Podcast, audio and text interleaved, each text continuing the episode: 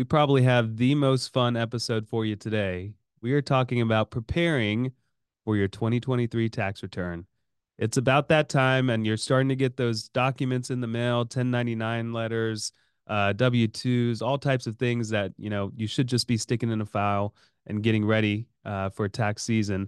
Uh, we brought on Taylor Wolverton. She's part of the Peace of Mind team. She is an EA, an enrolled agent, so she's very skilled when it comes to taxes. We asked her a few questions around what should we be looking for, what should we be putting in this folder to get ready for taxes, and hopefully just to pass off to our CPA to do it for us.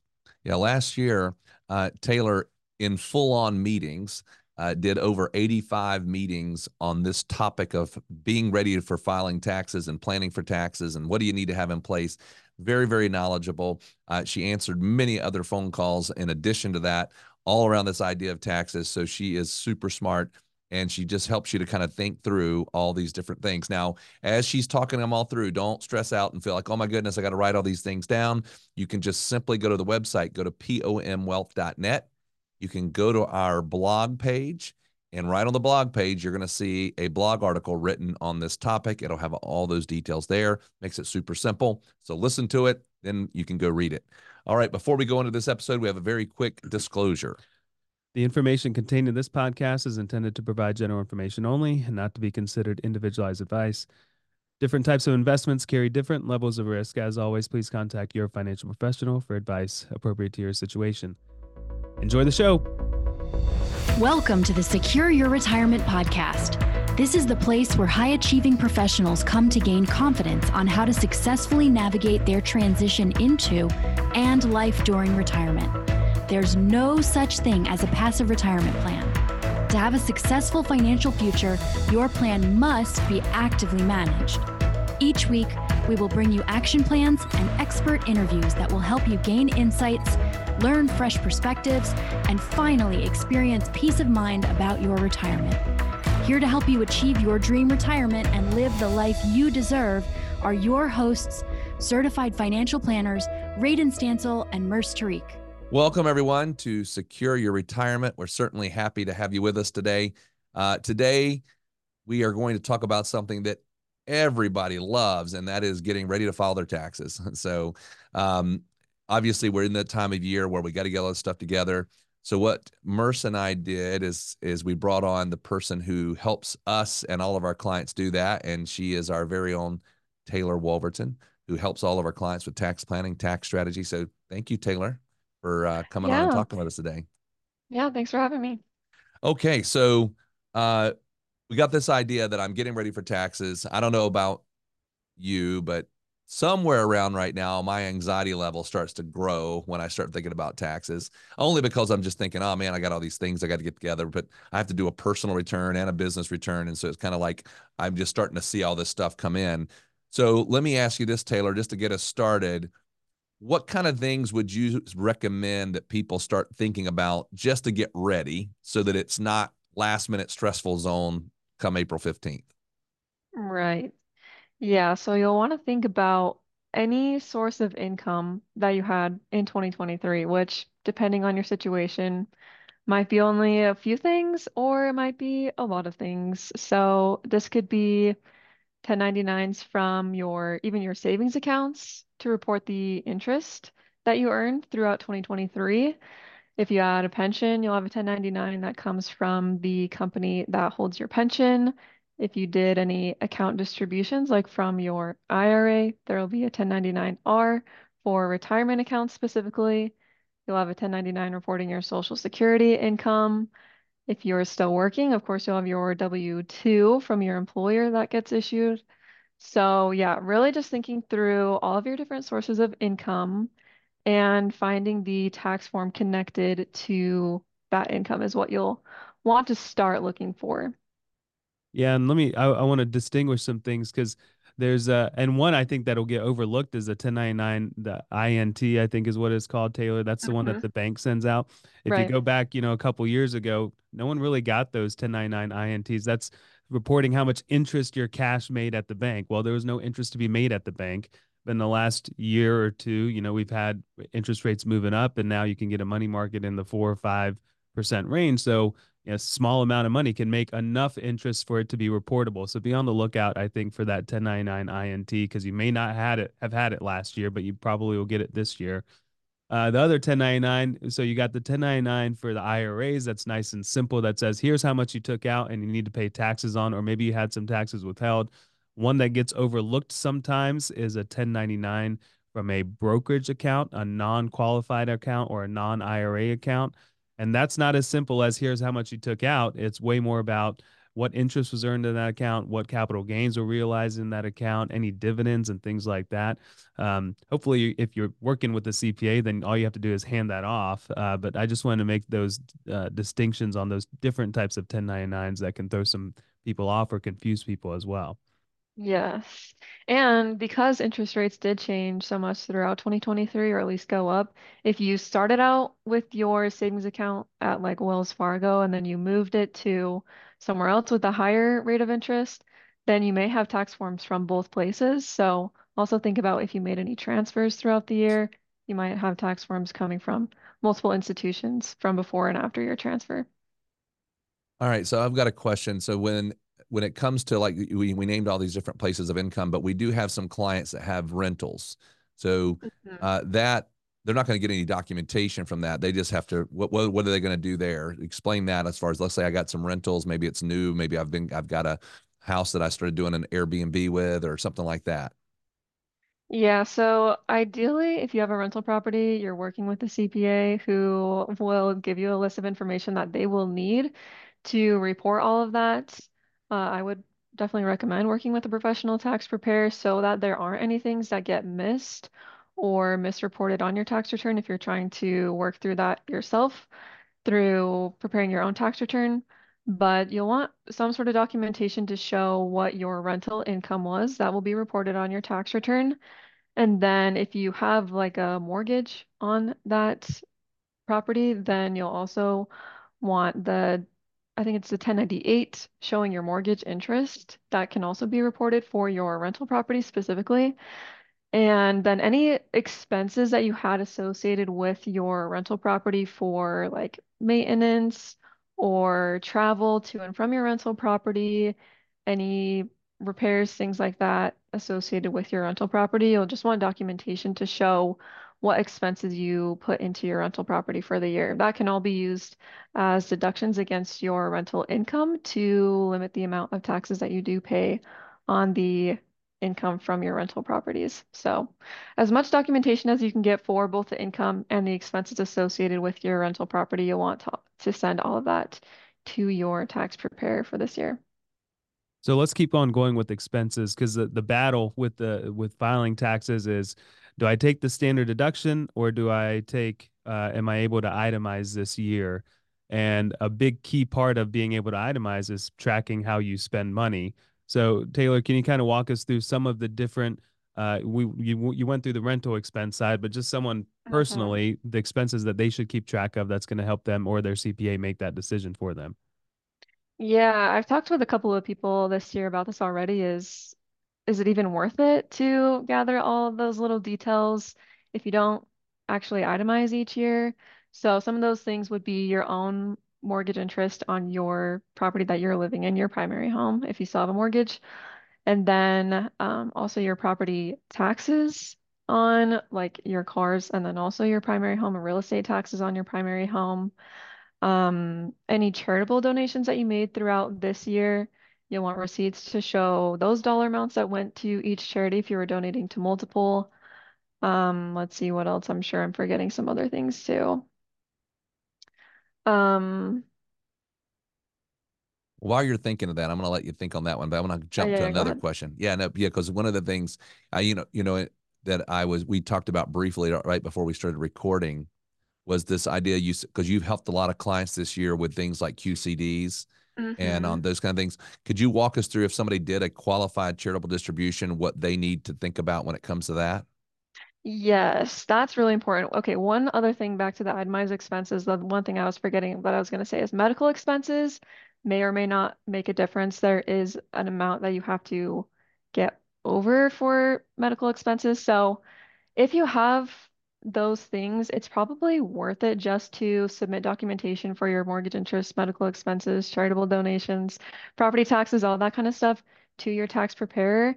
And if that's fairly consistent year to year and you're not itemizing year to year, it's probably not worth it. And I know it is a lot of work to go and get all your receipts and donations and all those kinds of things to get all of that together.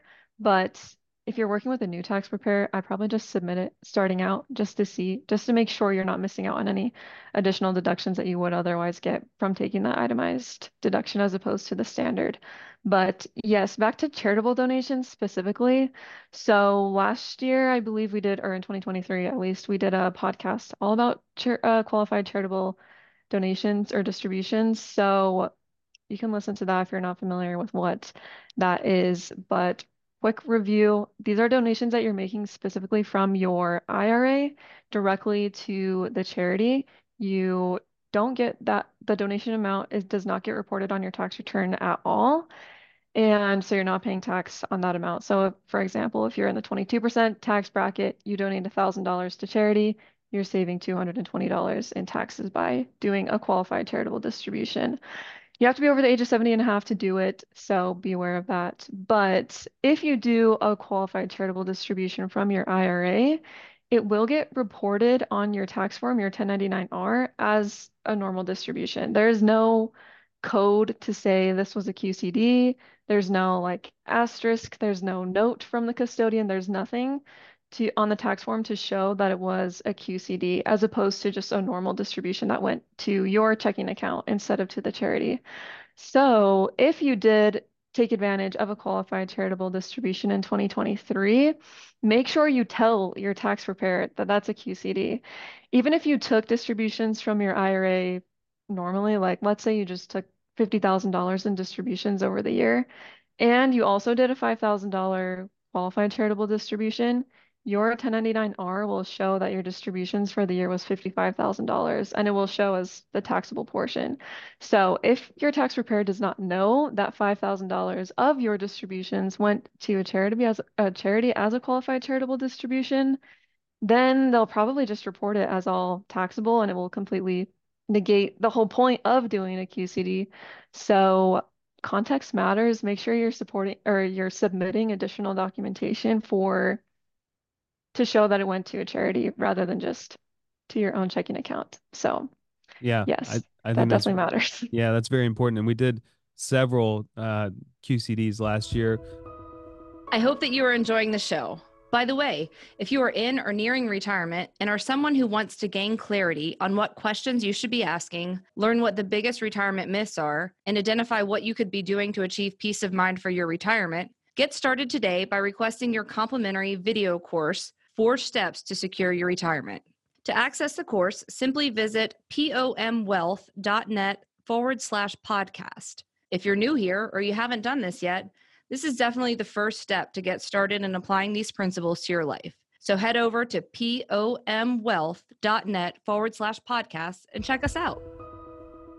Something mm-hmm. else that we did a lot of is uh, Roth conversions. So, Taylor, can you speak on Roth conversions, the, the documentation, uh, as well as maybe also include Roth contributions and IRA contributions, because those are things that we need to keep track of as well?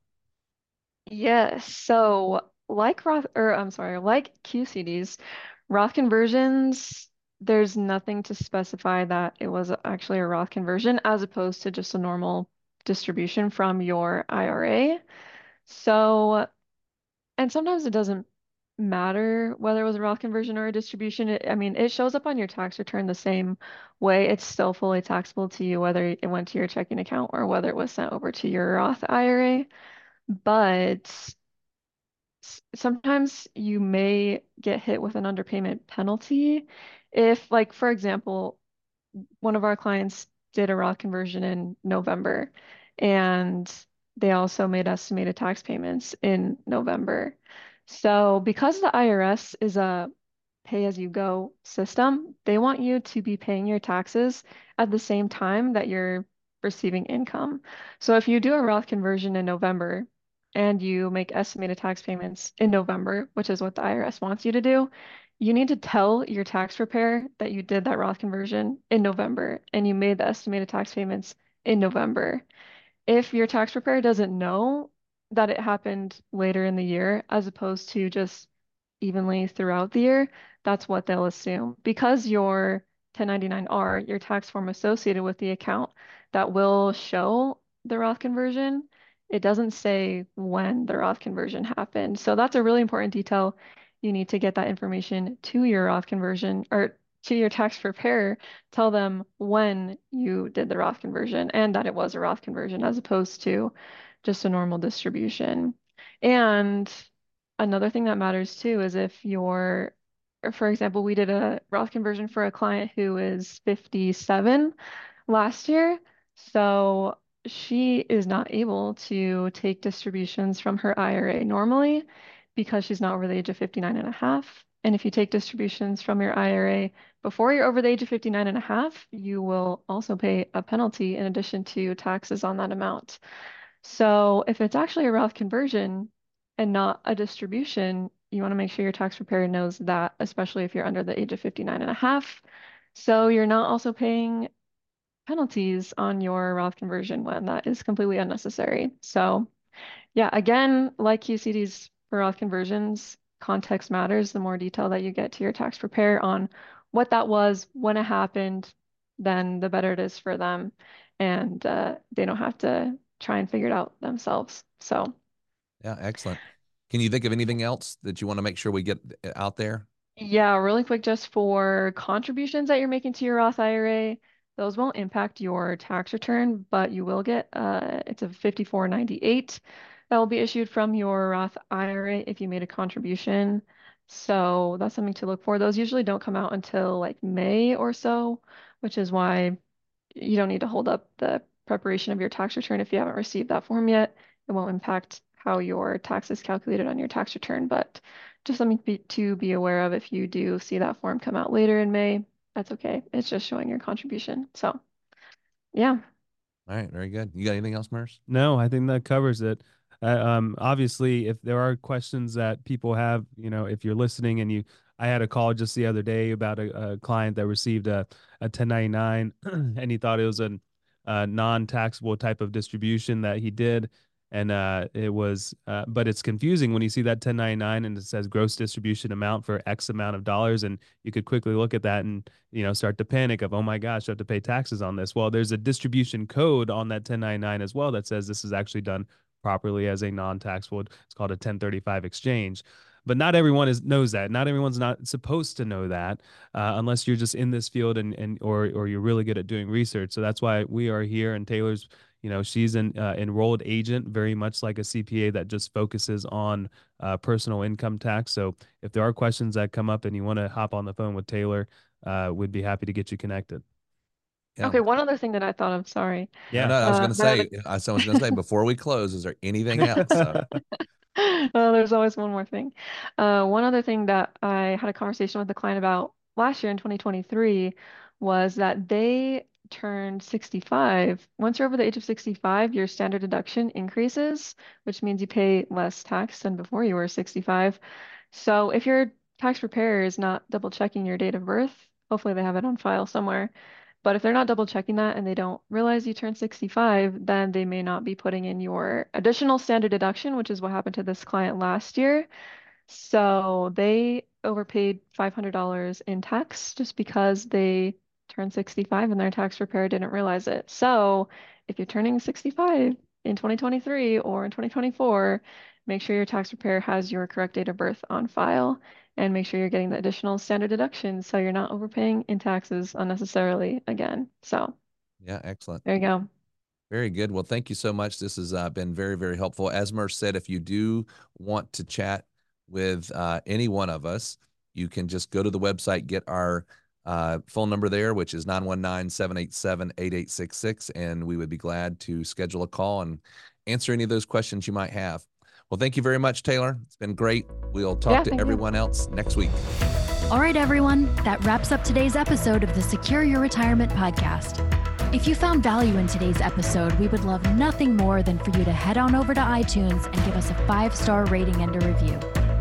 Be sure to take a screenshot of the review before you submit it, and we'll send you a special gift our book, Get Off the Retirement Roller Coaster. Just email morgan at pomwealth.net with a screenshot of the review to get your gift. Also, be sure to subscribe so you get notified of new episodes as they're released every week. And finally, please share our podcast with your favorite social network so more of your friends and family can benefit from this information. Always remember, you've worked hard to get where you are, and now you deserve to have a retirement that works hard for you.